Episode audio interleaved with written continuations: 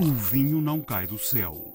Um espaço com muita uva. Olá, sejam bem-vindos a mais uma edição de O Vinho Não Cai do Céu. Hoje, entrevista de vida com o enólogo Bernardo Cabral e também a chamada de atenção para algumas festas vínicas que vão acontecer nos próximos dias.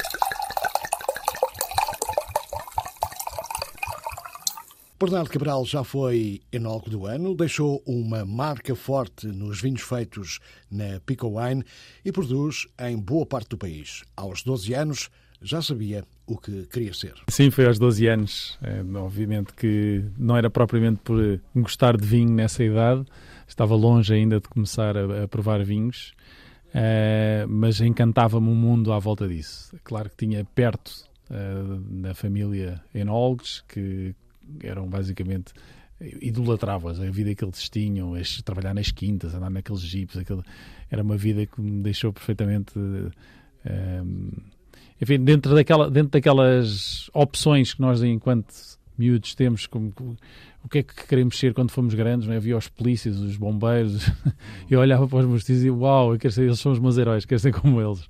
E pronto, e fechei o assunto. Disse, olha, que vou ser enólogo. Portanto, nada mais lhe passou pela cabeça em termos nada? Mais. E, e, depois sofreu muito até ter idade para começar a formação e ter idade para beber, já agora? foi um processo tranquilo? Não, foi um processo muito, muito tranquilo. Foi, foi, fui, ao longo da minha vida vou, vou sempre dedicando-me intensamente a qualquer coisa. Na altura, além dos estudos, estava intensamente de, dedicado ao, ao remo, ao desporto. Uh, depois entrei na faculdade, ao fim do segundo ano saio do remo, eu fazia alta competição, portanto aquilo era muito exigente. Saio e, e então começo-me a dedicar intensamente então, aos vinhos e à, à formação e aos vinhos. E a, e a, formação correspondeu às expectativas que tinha? Ou... Sim, sim. Eu, eu fui, de certa forma, fui complementando a minha formação Uh, o, eu tirei o curso em Agronomia no Instituto Superior de Agronomia, onde tinha a possibilidade de ir construindo o curso com cadeiras optativas e mesmo dentro de cadeiras mais genéricas acabava por, uh, sempre que havia uma opção de fazer um trabalho de grupo ou uma, um, um, trabalho de, de, de, mais investigação, iria sempre para qualquer coisa relacionado com a vinha e com o vinho. Uh, Portanto, e... Não só livros, mas a vida real também. E na vida real fui fazendo estágios, portanto, isso foi uma coisa boa. Eu tive a oportunidade de ir fazendo estágios em adegas, mesmo no fim do 12 ano, antes de entrar na faculdade, fiz logo um estágio de vindima. Uh, e depois fui fazendo, isso é, que, isso é que de facto neste setor é muito importante, porque as vindimas são só uma vez por ano e, portanto, se nós não aproveitamos para ir fazendo ao longo da nossa formação, uh, é tempo que vamos perdendo, não é? Portanto, e, e, aí ganha esse tempo. E, para além dessa, dessa formação habitual, fez também aquele périplo pelo estrangeiro que fazem quase todos os enólogos portugueses, Bordeaux, Estados Unidos, uh, Não, não, não fiz os estágios nessas adegas. Uh, tive quase para fazer na Austrália. Na altura era, era muito difícil uh, poder conseguir ter um, a permissão e o visto para ir fazer. Eu, na altura as coisas estavam todas alinhadas, mas por, por, outras razões acabei por não conseguir fazer isso. De qualquer maneira, ao longo da vida fui-me cruzando sempre com com para já fui viajando sempre muito todos os anos viajo várias vezes à, à, procura do conhecimento à procura de cruzar com, com, com pessoas um, que, que, agreguem mais conhecimento ainda hoje faz as tais viagens ao hemisfério sul não é? todos os anos, exatamente na altura do, do inverno vou aquecer os ossos para o hemisfério sul e enfim, eu não consigo estar parado e portanto faço sempre que essas viagens junto em zonas de, de vinhos depois também tive outra coisa que fiz uma, uma pós-graduação depois de quatro anos, mais ou menos, de experiência de trabalho, fiz uma pós-graduação na Católica que, eh, que envolveu também muito professor estrangeiro, enfim, os próprios colegas portugueses que estavam no.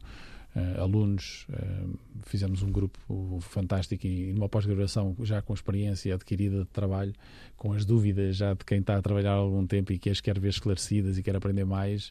Enfim, tudo aquilo que ouvimos, tudo aquilo que nos é posto à frente, absorvemos como uma esponja. Não é? Eh, eh, depois de ter passado por, eh, por várias vinhas, mais ou menos esporadicamente, entrou em 2012, penso eu, não, acho que não estou enganado, na Companhia das Lusírias. Esse foi o momento marcante de, da sua carreira como, como enólogo? Eu, eu, acho que há, um, há, um, há todo um, um processo há, todo um processo. Há uma parte muito importante em que, em 2004, quando sou desafiado, aliás, eu, antes disso, até vou dizer, há um, um, primeiro, um primeiro passo uh, que é feito dentro da Quinta da Romeira, na altura Companhia das Quintas, uh, que foi muito importante para mim, de trabalhar bastante na adega, conhecer bem as, as, as manhas todas, uh, sujar muitas mãos. Uh, depois sou desafiado para ir para a frente de uma, da Casa Santa Vitória, que pertence ao grupo de que onde um, foi desde a construção da adega, a idealização da adega, construção, depois a seguir toda a parte de uh, direção de, de uma, uma, casa grande, não é? Que, que, construir a marca desde o princípio e tal, foi isto até 2012 estive a 100% lá, depois sou então desafiado para a Companhia das Lesírias. Na Companhia das Lesírias uh, acontece uh, um bocadinho em contraciclo eh, acontece um momento fantástico. Foi, uh, eu apanho dentro da companhia, das, tenho a sorte de apanhar dentro da companhia das Lesírias uma administração muito diferente, eventualmente, o que a companhia das Lesírias estava habituado. Uh, que tivemos uma sintonia incrível. Eles, eles, queriam fazer muitas coisas, queriam dar a volta um, a alguns temas lá dentro. Uh, eu vinha com a energia toda do, do setor privado. ali eu tive que pôr ali, eles foram pondo algum travão. Mas, mas de certa. E bem. Mas de, o que aconteceu foi que conseguimos fazer muitas coisas. E aí criámos, e respondendo à sua pergunta, foi de facto um momento de grande viragem. Não, foi um momento de grande afirmação. Já trazia a maturidade adquirida dos anos anteriores e aí tive o rasgo de poder fazer, uh, inovar e fazer coisas que eu tinha na gaveta, na minha gaveta própria, uh, e que noutros, noutros sítios não tinha tido a oportunidade de implementar. Estamos a falar de sustentabilidade, uh, produção com uh, neutralidade de carbono, muito, muito, muito envolvente, muito envolvente ambiental na produção de vinhos. Uh, criámos um, um, conceito, porque mais do que um vinho é um conceito, que é o Tito Alba. Enfim, foi altamente premiado. Sim, foi de facto um momento de grande afirmação, uma mudança de página para a própria Companhia das Ilhas de Produção de Vinhos. Sim, foi um momento e foi aí também que ganhou o prémio de enólogo do ano. Isso, isso foi importante para si? Ou... Foi, foi muito importante. Eu, na altura, o, o prémio de enólogo do ano tem também a Companhia das Lesírias como? É, é há uma, um, eh, um somatório de vários fatores. Portanto, foi Picos Claros, a herdade de Picos Claros, quando começo com, com Picos Claros, que tenho um, ehm, uma consistência de vinhos agarrando aquilo que eram os Picos Claros antigos e trazendo-os novamente à ribalta. Um, tenho o Vicentino uh, na, na do Mar a começar a, a mostrar-se e, e a, a, parar ali um bocado o trânsito, não é? Portanto, toda a crítica ficou um bocadinho a olhar, ficou a olhar para aquilo com, com, com bons olhos. Uh, foi, foi a Companhia das Lesírias, foi eu ter continuado uh, em Santa Vitória e, e enfim, com vinhos muito sólidos. E foi também a, herdade da Bombeira, onde, quando entro, uh, vinha com uma enologia anterior e, e, eles decidiram mudar a determinada altura. E, e quando entro, enfim, é sempre a minha ideia de implementar frescura, mesmo em Mértola, como é o caso da herdade da Bombeira. Um, e todo este trabalho foi reconhecido, foi super importante o prémio. Eu não sei se, se é mais fácil perguntar em que parte do país não faz vinho ou em que partes do país faz. não, é se calhar em partes do país faz, porque há partes em. Eu, o norte estou muito, estou muito mais afastado, sou, sou muito, muito, mais virada para o sul e ilhas. Não é? Portanto, onde é que eu faço? Açores, Pico, Ilha do Pico. Estou a fazer agora no Algarve, estou a fazer no Alentejo Uhum. Uh, voltei a Bucelas, é fantástica aqui ao lado de Lisboa, uh, e Palmela. Há alguma zona em que dê. Eu sei que isto é, é complicado, é como perguntar que filha gosta mais, mas há alguma zona que lhe dê particular prazer trabalhar? Alguma Sim, há, coração? O, se, todas elas têm um, todas elas têm uma particularidade e um, e um coração um, e uma coração, uma parte do meu coração está está lá. E vou, vou explicar muito rapidamente. Bucelas, onde comecei a fazer vinhos, voltar a Bucelas para mim foi fantástico. Eu sou de Lisboa, portanto estou aqui ao lado, é uma região que está aqui ao lado, é, pouca gente fala de Bucelas. Bucelas foi a segunda região a ser, a ser demarcada no país, logo a seguir ao Douro. Um, isto tem a ver com a relação entre o, os ingleses e Bucelas, eles adoravam os vinhos de Bucelas. Um, pronto, aí, aí está uma parte do meu coração. Outra parte do meu coração uh, está no Alentejo. Metade da minha família uh, é do Alentejo. Uma, enfim, tinha um, um avô uh, de fronteira e uma avó de Estremoas. E, portanto, eu, quando, quando, aos 12 anos disse que queria fazer vinhos, disse que queria fazer vinhos no Alentejo. E, portanto, lá estou eu com o meu coração em várias, várias zonas distintas. Eu sou uma pessoa muito do mar, sempre fui muito ligado ao mar. Uh, portanto, fazer vinhos também no Vicentino, que é Alentejo, mas é a costa, a costa alentejana, enfim, literalmente em cima do mar. Uh, aquilo, uh, lá está uma grande parte do meu coração, não, não desfazendo todas as outras que adoro. Uh, Açores, tenho família na, nos Açores, enfim, é, para quem não foi aos Açores é, é vale a pena ir, uh, é de se cortar a respiração, não é? Portanto, obviamente, hum, também tenho uma parte do meu coração, hoje em dia até tenho casa nos Açores, né, no Pico, um, e depois o Algarve, o Algarve, quem é que não gosta do Algarve, não é? E começar a fazer vinhos com um amigo meu no, no Algarve, ele é um investidor, obviamente, e desafiou-me para ser o enólogo, e começámos o projeto desde o princípio, este Arvado. Um, eu vou dizer, quando cheguei lá a primeira vez e olho para aquela vinha, fiquei de tal maneira uh, boquiaberto e, e, encantado com aquilo que pus mais um bocadinho do meu coração lá também. E portanto fazemos.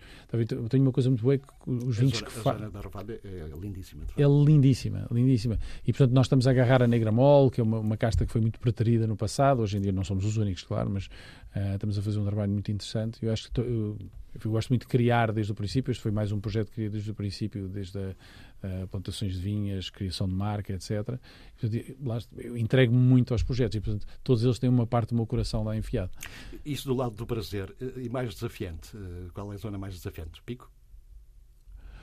Sim, o, o, pico, o pico não é fácil. Não? É? o pico não é fácil. A natureza mostra-se com uma força uh, que é é, tem tanto de encantadora como de dramática. Eu estive lá, já agora estive lá em janeiro e, apanhei uma taxista, que me, uma taxista com 70, 80 anos, que olha, olha, passámos por uma vinha ela só me dizia o seguinte: eu preferia passar fome do que ter que trabalhar ali. Portanto, isso dá bem a ideia da dificuldade em que é trabalhar naquelas não, mas aquilo quando se começa a trabalhar é um vício. É assim, está a ver uma pessoa que também diz que eu nunca irei comer um bolo de chocolate, depois come um bocadinho de bolo de chocolate, depois nunca mais para de comer bolo de chocolate. Mas o, o é, é, as vinhas são muito trabalhosas. De facto, é preciso ter uma fisionomia e uma mentalidade própria. Mas vou-lhe dizer que é, há pessoas. Enfim, eu sou muito amigo, tornei esta fiz muitas amizades com muitos viticultores, pessoas que estão de facto, não estamos a falar de produtores de vinha, estamos a falar de viticultores, pessoas que são todos, di, todos os dias estão com a mão na massa nas vinhas. É, a maior parte deles são pessoas absolutamente incríveis, com quem tenho aprendido muito. E, e dizem-me os mais velhos, e especialmente um que eu gosto muito, que a vinha é, é para ele o fisioterapeuta, a fisioterapia, o consultório de psicologia, o terapeuta de, uh, de todos, tudo e mais uma par de botas. Não é propriamente o primeiro emprego e atividade única. É, é, para, é a segunda atividade ou reforma. Ou reforma, sim.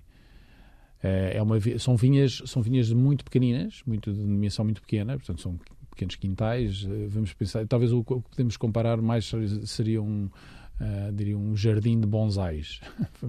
e cada bonsai, cada pequena árvorezinha, cada planta, cada vinha, tem que ser todos os dias acarinhada e tratada. É? Portanto, é isso que faz a diferença entre um bom viticultor lá e um, e um viticultor medíocre também usar. Já vamos falar com, com, com, mais calma sobre os Açores. Faz vinho em quase todo o lado, mas nenhum é propriamente seu. Porquê? Ainda não tive a oportunidade, não lhe apeteceu? Fica para o futuro? Eu, eu, é um projeto eu, futuro?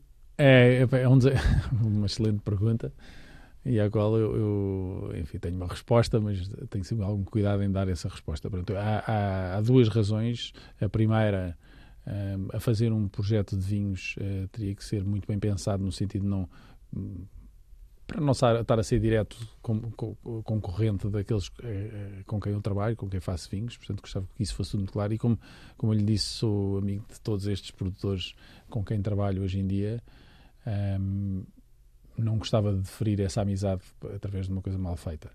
Uh, por outro lado, enfim, estou sempre estou à procura do ideal. Mas não deixa de ser um sonho que quer concretizar. Sim, sim, sim. E se algum filho meu ainda por cima disser algo que quer vir a ser enólogo, assim uma pessoa começa logo a pensar que quer deixar-lhes alguma coisa, não é? Mas uh, sim, tenho, sim, é, claro que sim. Claro que sim. E, e, zona? Já tem zona escolhida? Não. não. não é. Sim, não. ok, já percebi. Uh, e já agora, alguma zona onde gostava de trabalhar neste momento e ainda não conseguiu? Olha, ainda, ainda não falei aqui, mas eu faço. Um, ehm, tenho um pé no Douro, eu adoro o Douro, de facto é uma, uma região incrível. Eu não, não, só não me atiro mais para fazer coisas no Douro, mais coisas no Douro, porque é, é, é muito longe. Há este, este fator, já faço muitos quilómetros aí para o sul. Um, pronto, então fiz na altura, lancei um, um, um, projeto chamado Quinta de Valmoreira, que pertence ao Grupo Vila Galé, portanto, uhum. enquanto consultor, porque eu quando saí em 2012 da Casa de Vitória acabei por ficar como consultor uh, deles. E fiquei até 2020, depois tive uh, aqui estes três anos fora e agora desafiaram-me outra vez para voltar, mas aí só para o Alentejo, no Douro não estou, mas na, no Douro escolhemos a Quinta, comprámos uma Quinta, portanto, eu andei muitos anos aí lá para cima a ver muita coisa e de facto é uma região pá, incrível, muito completa, linda de morrer, não é? Mas uh, é, é, muito completa. E, portanto, eu diria que há ali no Douro, uh, eu tenho ali uma paixão. Portanto, ainda vai lá parar.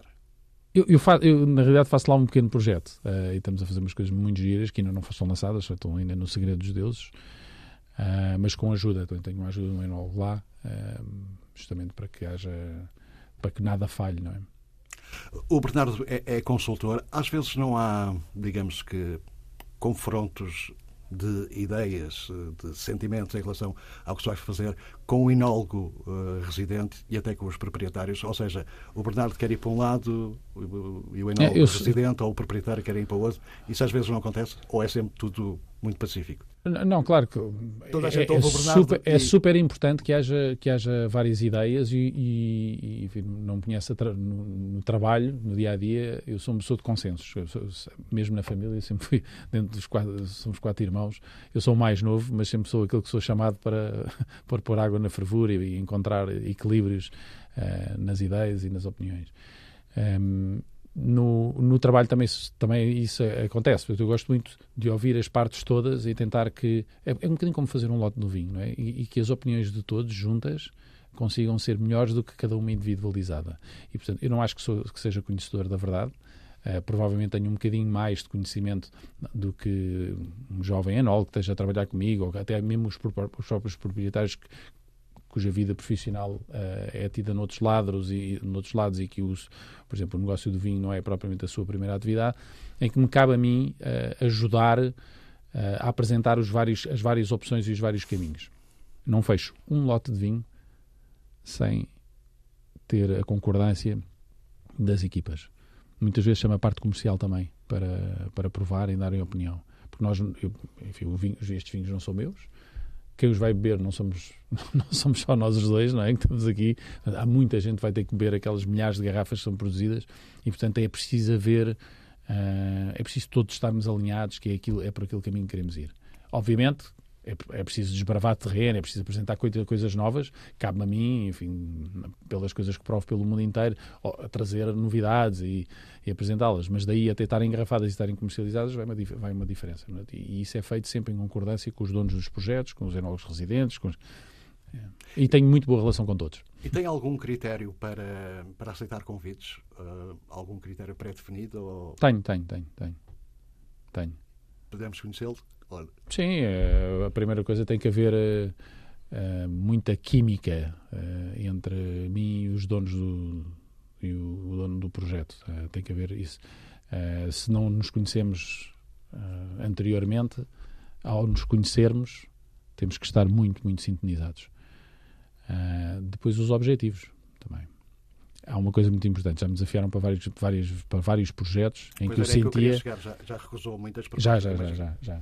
Uh, e um, há logo há, há, um tipo de projetos no qual eu imediatamente digo que não e digo às pessoas não se metam nisso, que é quando vejo que as pessoas não têm capacidade financeira, porque isto, isto, isto não é só ter uma vinha e fazer uma adega, e, ou terem fazer uma adega, fazer prestação de serviço de uma adega qualquer, mas e, e, começar a fazer vinho e andar para a frente. Não é por isso a parte mais difícil começa a seguir, que é a parte comercial. E até um projeto começar a, a, a um, produtor de vinhos começar a largar margem uh, para que a pessoa consiga uh, estar mais folgada, uh, vai ainda uma, uma distânciazita, não é? Portanto, é preciso ter a noção de que são vários anos ainda com investimentos. Eu tento alertar, eu, eu gosto muito e tive, tive, sempre muito ligado à, à parte de gestão deste, das várias empresas onde fui, onde tive posições mais de direção. Um, e se conheço bem as contas do negócio de vinhos. E, portanto, eu alerto, é, ponho tudo em cima da mesa e muitas vezes digo, pá, se calhar não sou propriamente a pessoa que vocês estão à procura, mas peço, tenham atenção porque se calhar não é isto que vocês estão a pensar, não é este mar de rosas que estão a pensar. O vinho precisa, precisa de tempo. Uh, tem alguma casta preferida com a qual goste particularmente de trabalhar? Uhum. Tenho. Tenho, tenho. Vamos a ela. Tenho. Um, assim, vou, vou pensar, sem, sem pegar nas castas autóctones do, do, dos Açores, não é? Portanto, um, vamos falar assim, uma área mais larga do país continental, Arinto, nos brancos, sem dúvida a casta. Eu, eu às vezes faço este exercício. Mas vamos não, imaginar não que. Arinto dos Açores, Arinto, o Arinto, lato, o Arinto, lato. o Arinto Lato, não é o Arinto dos Açores. Uh, as três dos Açores são absolutamente maravilhosas lá e pronto, mas uh, uma casta que eu faço esse exercício. Que é, imaginemos que caiu uma bomba, houve um desastre ambiental brutal e foram dizimadas as vinhas todas no país. E nós só podemos, temos um exercício que só podemos pôr uma casta branca e uma casta tinta. E que tem que servir desde os vinhos verdes até o Algarve. Pronto, branca, arindo. Isto é para dar resposta rapidamente às vezes branca arinta é a casta com maior versatilidade, produz sempre vinhos fantásticos, nós conseguimos fazer o que quisermos dela é, tem uma resiliência incrível pela, enfim, por tudo, eh, contra doenças. É, é, é maravilhosa a vários níveis. E devido que haja alguém que diga ao contrário do que eu estou a dizer. Nas castas tintas, mais polémica aqui, eu acho que a casta que melhor se adaptaria ao país inteiro é o Castelão. Eu sou um fã de Castelão. Obviamente também tenho a sorte de poder trabalhar com aquelas vinhas muito velhas uh, em areia de pecos claros, não é? que são não sei se, se conhece os vinhos de Pecos Claros, mas Sim. se não conhecer, vale a pena, são icónicos. Uh, mas pego no Castelão e vou a qualquer lado. Agora, tem, atenção, é ao Castelão, porque há Castelão e Castelão. Uh, digo, há, há, coisas que foram os viveristas a determinada altura fizeram um trabalho, uh, enfim, se calhar em resposta àquilo que lhes era pedido, de fazer castelões, foram fazendo variantes de, da casta e, e chegaram a uns castelões altamente produtivos que nada têm a ver, por exemplo, com o castelão francês que nós temos em, em Picos Claros, que é, que, é, que é, fantástico. E, portanto, eu tenho em alguns sítios Castelão e que digo-lhe que é uma casta que vai a todo, joga em todos os campeonatos, é brutal. Eh, fixemos um pouco agora na, na, nos Açores. Acha que, de alguma forma, podemos dizer que eh, há um vinho do Pico antes do Bernardo e depois do Bernardo, em, a partir de 2017, quando lá chegou e começou a trabalhar lá? Uh... Na Pico Wines, já agora. Pico, é isso que eu ia dizer, pronto. Uh, na Pico Wines uh, tentei marcar uma posição forte, sim. Tentei marcar uma posição forte. quando, quando cheguei tive um... Não tentou só, pelos vistos, acha que conseguiu? Sim, sim, acho, acho que conseguimos. Foi uma equipa que conseguimos todos. mas uh, há, há, enfim, havia já uma paixão muito grande. Eu já conhecia os Açores há muitos anos. Eu vou desde pequenino para lá de férias. E, como lhe disse, tenho, tenho família na terceira. Um, o convite nasce uh, justamente pela proximidade que eu tinha uh, às ilhas e ao Pico, concretamente. E quando sou desafiado para ir para, para Pico Wines em, em 2017, mesmo em cima da Vindima, um, claramente havia ali um problema de estilo um, em que era reconhecido que os Açores queriam. Uh, que, a adega estava a precisar de renovar uh, as suas ideias. E tive, ao ser desafiado por esta direção, tive um, um briefing que foi dos melhores briefings. Olha, nós temos muito poucas uvas e tem que ser tudo muito bom. E pronto, então o briefing foi, não podia ter sido mais simples e melhor. um, e portanto, nós começámos a trabalhar no sentido de Uh, que é aquilo que eu tento fazer sempre, e se calhar é uma pergunta que, ou lhe dou uma resposta, se calhar é uma pergunta que pode vir mais à frente, que é qual é que é a minha abordagem aos sítios tão distintos onde vou, e será que quero que os, ser reconhecido como os vinhos do Bernardo Cabral quando alguém me disser isso, ah, reconheço a tua energia, eu, eu, fico muito triste. Era como eu cantei em coros. A pior coisa que podem dizer uma pessoa que canta num coro, ah, e reconheci a tua voz lá no coro. Não, isto é, não se deve reconhecer a voz num coro, né? que deve ser um som único. Uh, e, e para mim os vinhos têm que ser a expressão da casta, a expressão do, do ou das castas, a expressão do terroir. E, o e portanto, o enólogo, e o, é claro, o enólogo tem que chegar aos sítios e ser humilde o suficiente para perceber isso. E das gentes também, e das gentes, não é? Os, e, e, no Pico foi isso que eu, que eu, senti que estava a faltar nos vinhos. Uh, o caminho que a Pico antes estava a seguir, uh, na minha opinião, estava a ir contra isto que eu estou a dizer. E, portanto, a única coisa que tentei fazer foi, com o máximo humildade possível, ouvir as pessoas, perceber, perceber os vinhos, perceber as uvas e tentar que elas se exprimissem o melhor possível, com o enólogo a interferir muito pouco. O Bernardo fez também o primeiro espumante certificado nos Açores. Foi, uhum. foi um grande desafio? Ah, sim, mas maravilhoso. e já tenho tanto, e estão lá muitos na gaveta para sair agora a seguir.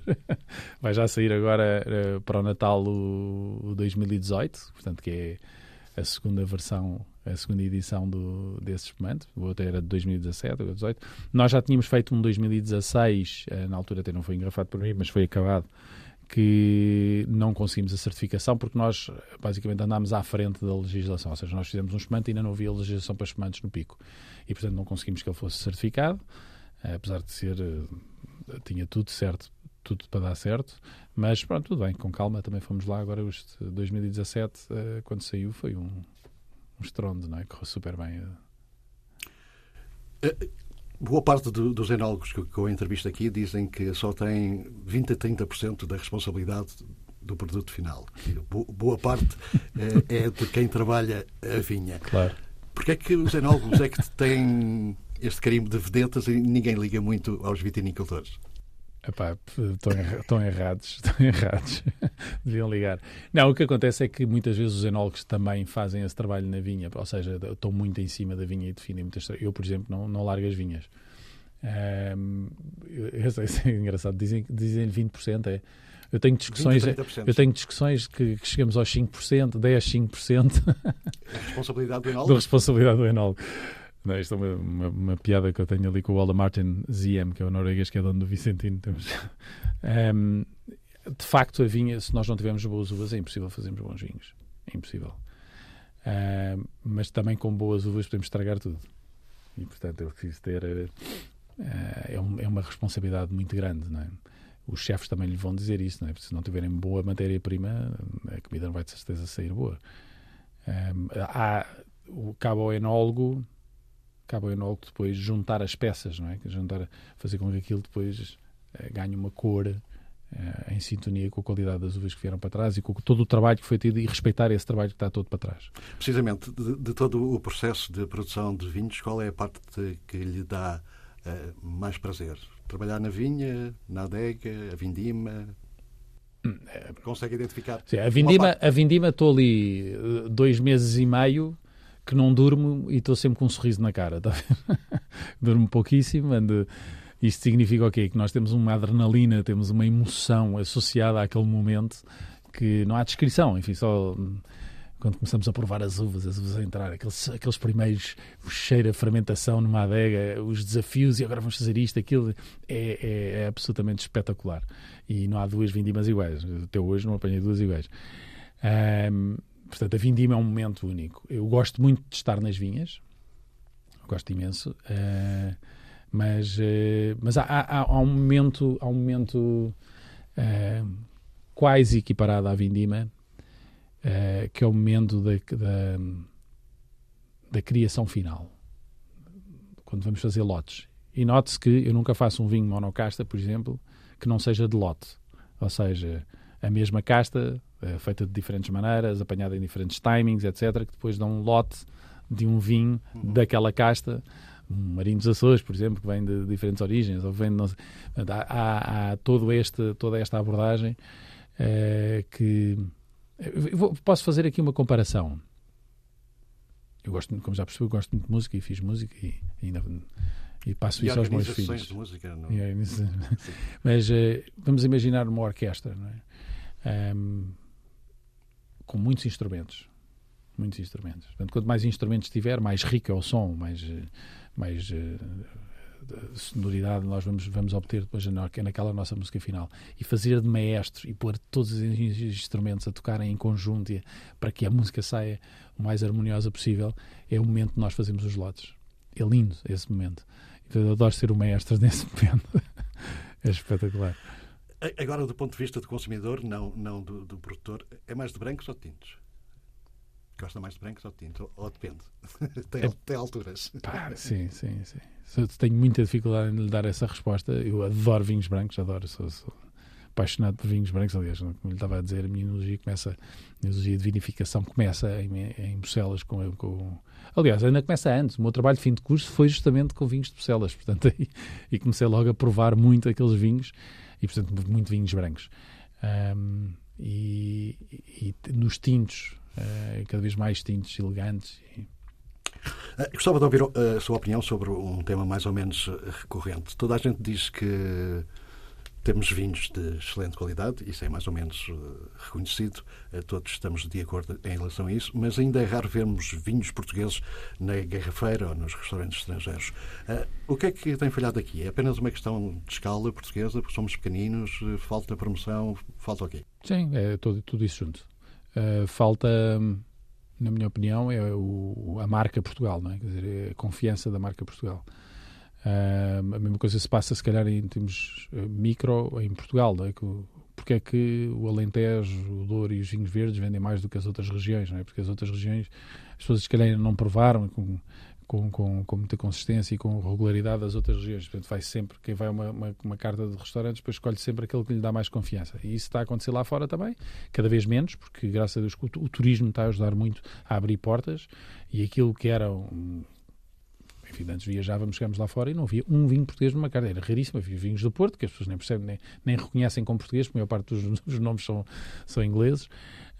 Um, e, e, epá, raramente aparecia um outro vinho. Hoje já é diferente. Já é diferente, já começa a aparecer mais. Portanto, temos, tem sido feito um trabalho com a, com a Vini Portugal a, a, a encabeçar esse trabalho de promoção. Uh, mas, obviamente, se tivéssemos mais dinheiro, mais promoção faríamos, e isso é difícil. A Vini Portugal é um instituto, é um, é um organismo que funciona com o dinheiro dos próprios produtores. É? Uma parte dos selos que nós pagamos vai, vai para a Vini Portugal e com isso vamos tentando fazer, enfim, buscando alguns fundos, vamos tentando fazer a promoção do país lá fora o melhor possível, mas é muito caro. É? E depois, quando vamos ver uh, os próprios produtores uh, terem que ir acompanhar os seus vinhos nos, nos, diferentes países, tem um custo muito grande. E, portanto, se as suas atividades não forem suficientemente uh, sólidas para conseguir pagar essas viagens e esses custos que estão associados, não dá. Mas, como lhe disse. Uh, começa a haver também, se calhar, alguns produtores com dimensão suficiente que vão abrindo o caminho para depois os outros pequenos produtores também fazerem o seu trabalho. Muito bem, Bernardo, para fecharmos, para si o vinho é o quê? Uma paixão? A vida? Um negócio? Hum. Assim, de repente, qual é a primeira coisa que lhe vem à cabeça com, com a palavra vinho? É pá, vinho é paixão. Foi, mas é, olha, olha foi, foi, foi logo adjetivos tramados, não é? Porque a paixão é a vida também, não é? que eu vivo a minha vida e o vinho, o vinho e a minha vida confundem-se um bocado, bastante. Uh, sim, mas tenho. Uh, como as pessoas dizem, meus olhos brilham quando, quando falo daquilo que faço e, e, tudo, tudo se torna mais fácil quando nós gostamos muito do que fazemos. E, e portanto, uma coisa com a outra é? É, é, portanto, diria que sim, paixão talvez seja a mais, a mais forte, mais, mais forte das adjetivações que podemos dar. Bernardo Cabral, um enólogo que já fez vinho em quase todos os cantos do país. Esta sexta e sábado, o Hotel Yetman, em Vila Nova de Gaia, faz a habitual festa de Natal o aperitivo fica aqui por conta de Elizabeth Fernandes, a diretora de vinhos do hotel. Christmas Wine Experience é um evento super exclusivo onde damos a conhecer uh, os vinhos e os parceiros e o que melhor se faz em Portugal. Temos desde produto, desde referências icónicas de grandes formatos, vinhos uh, uh, antigos e, no fundo, durante dois dias, dia 1 e 2 de dezembro, podem conhecer não só todos aqueles que estão à prova, como vamos abrir portas à nossa garrafeira e, e dar a conhecer e a possibilidade de, de comprarem as 1.300 referências que temos no hotel. Não só os petiscos tradicionais, salgados, doçaria tradicional e, obviamente, criações que o chefe faz questão sempre de apresentar. Não só no nosso bazar de Natal, que no fundo é um espelho da nossa loja, assim como um corner onde, onde o nosso Yeatman Wine Spa apresenta não só produtos como experiências uh, que disponibiliza uh, neste, neste espaço. E antes do fecho, vale a pena referir que esta sexta-feira, dia 1, Joaquim Arnaud convida amigos e faz a segunda edição de uma festa vínica que começou no ano passado, em Pavia, começa às três da tarde. Ideias, críticas e sugestões podem ser enviadas para o e-mail alexandre.david.rtp.pt. Saúde e boas provas.